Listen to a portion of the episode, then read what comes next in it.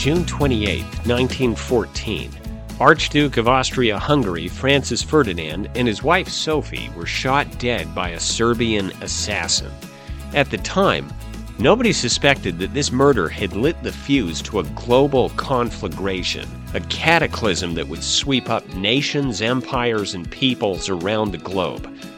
Among those swept up in the First World War were the Latter day Saints, whose members made up congregations throughout the United States, Canada, Britain, and Germany. So, what was it like for Latter day Saints in the Great War? What was it like for those soldiers of the belligerent nations to enlist, to train, and to fight? How did Latter day Saints fare in the trenches? What was it like for the Mormon people on the home front? And for those who survived, how did they make sense of what they had lived through? We will explore that and more in this, our third season. I'm Nate Olson, and this is Adventures in Mormon History.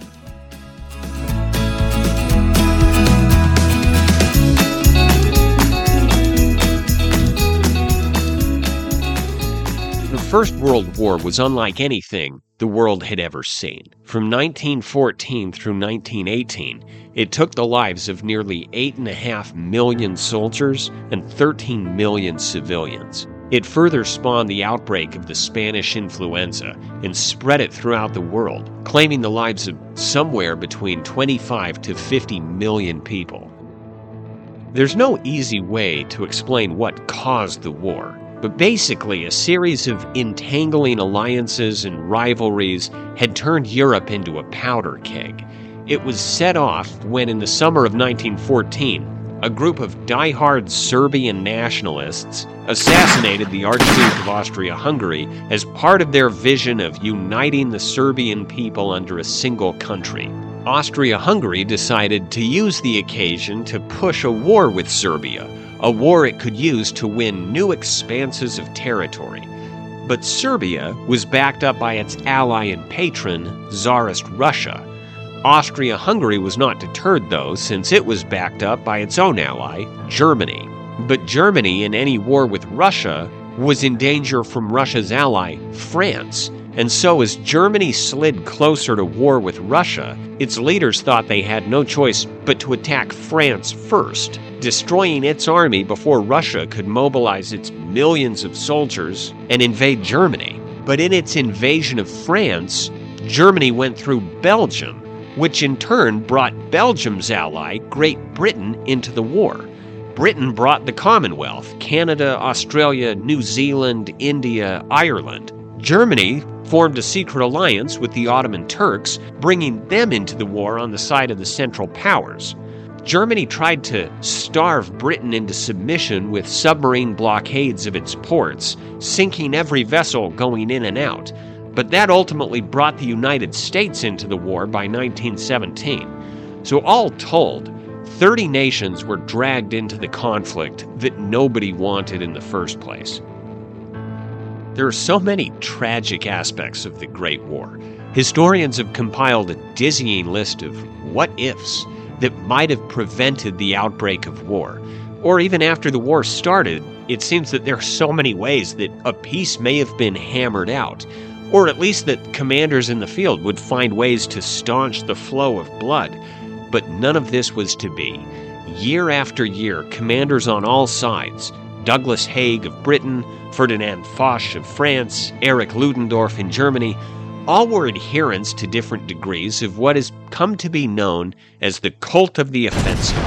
The idea that battle was, ultimately, a contest of will, and victory would go to whichever side showed the most spirit. So, under this theory, a spirited bayonet charge could win the breakthrough, even in the face of artillery, machine guns, barbed wire, poison gas. And so, time and time again, in the Somme, in Ypres, in Verdun, in Passchendaele, in Michaels, thousands and thousands of soldiers would be killed, crippled, and maimed in efforts to break through the enemy's lines. Summed up by Germany's commander, Ludendorff, we will punch a hole and let the rest follow. Just to get a scope of the magnitude of the Great War, Americans remember the Battle of Gettysburg, the bloodiest battle in American history.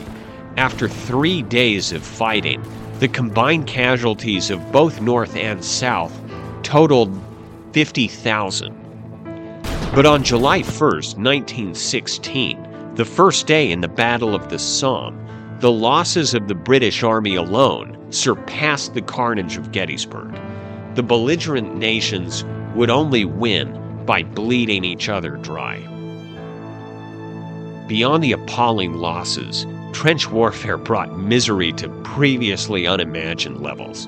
Soldiers in the trenches suffered from hunger, rain, snow, filth, rats, lice, and mud. The bodies of the dead would lie in no man's land for weeks and sometimes months. Death could come at any moment through shells, snipers, gas, or deadliest of all, the Spanish flu. When the war broke out, the Latter day Saints had congregations across the United States, Canada, Britain, and Germany.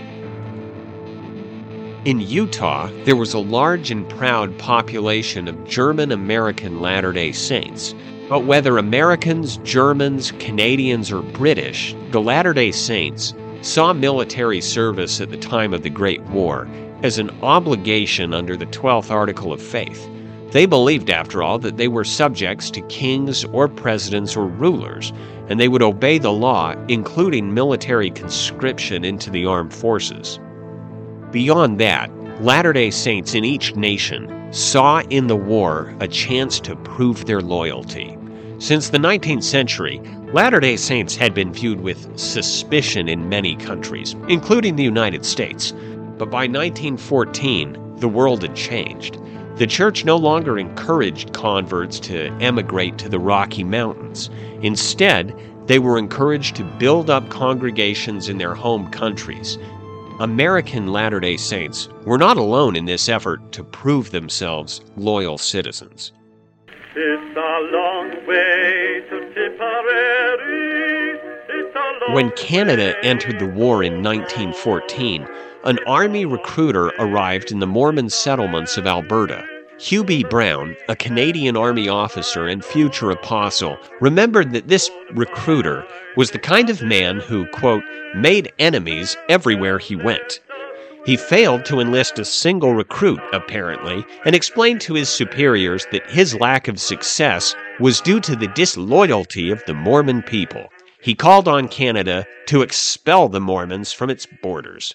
However, one of Canada's MPs, William Buchanan, was familiar with the Mormon communities near Medicine Hat, and he seriously doubted reports that the Mormons were either cowardly or disloyal. Instead, he convinced the Canadian Army to commission several influential Latter day Saints as Army officers and then charged them with the recruiting of more Mormon youths.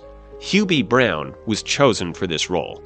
Jenny Van Orman of Alberta remembered the day that her brother Herschel and his friends enlisted in the Army.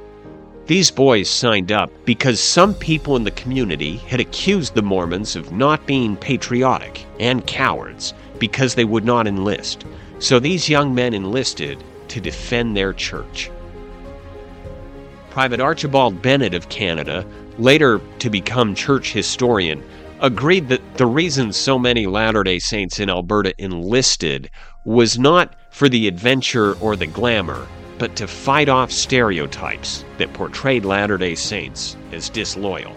The Saints in Germany were no different, and they prayed in their meetings that God would give victory to Germany in the war. William Kessler, who was born in Germany in 1887, had joined the church in 1907 at the age of 19. He emigrated to Utah and would later return to Germany as a missionary in 1912. But when the war broke out, he enlisted in the German army. He wrote to his mission president explaining the decision.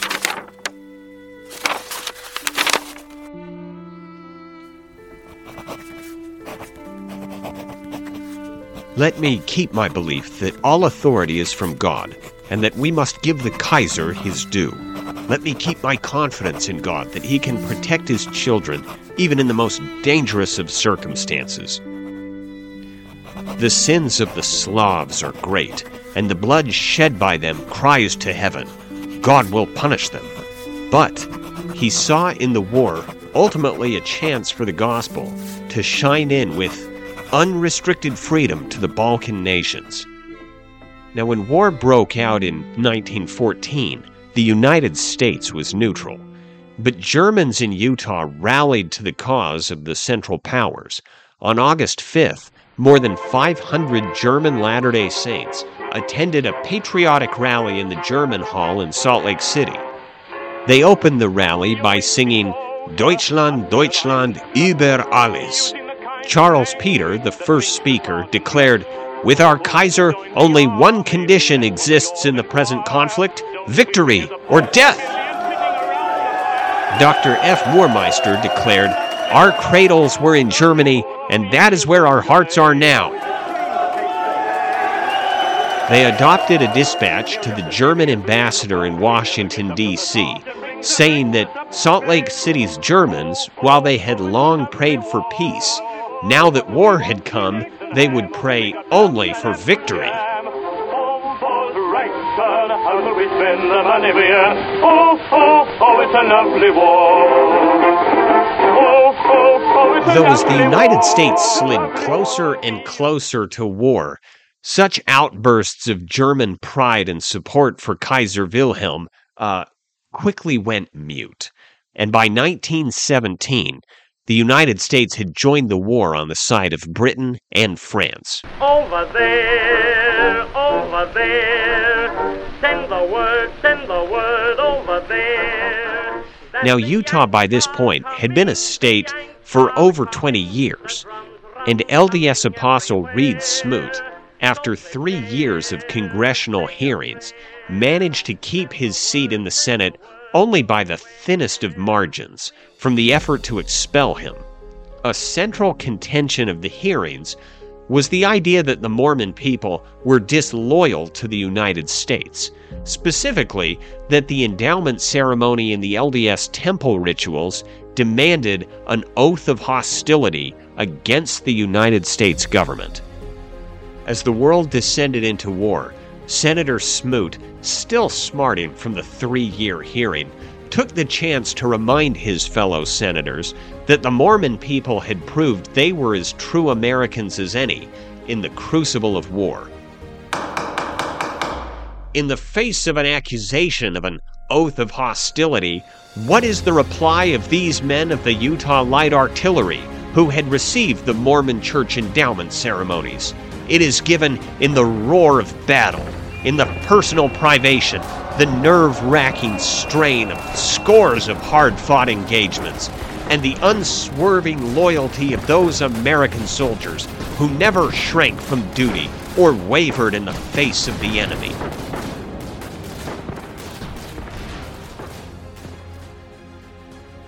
And to further prove their loyalty to the United States, Utah exceeded every quota that the federal government imposed, from manpower to food to war bonds to enlistments. But after recruiting, each nation now faced the task of turning their citizens into soldiers. In our next episodes, we will continue the story of Latter day Saints in the Great War. Thank you for joining us on this episode of Adventures in Mormon History. We owe a special thanks to Robert Freeman and Andrew Skinner for their excellent book, Saints at War World War I. A link to this and other sources are available in the show notes. I'm your host, Nate Olson.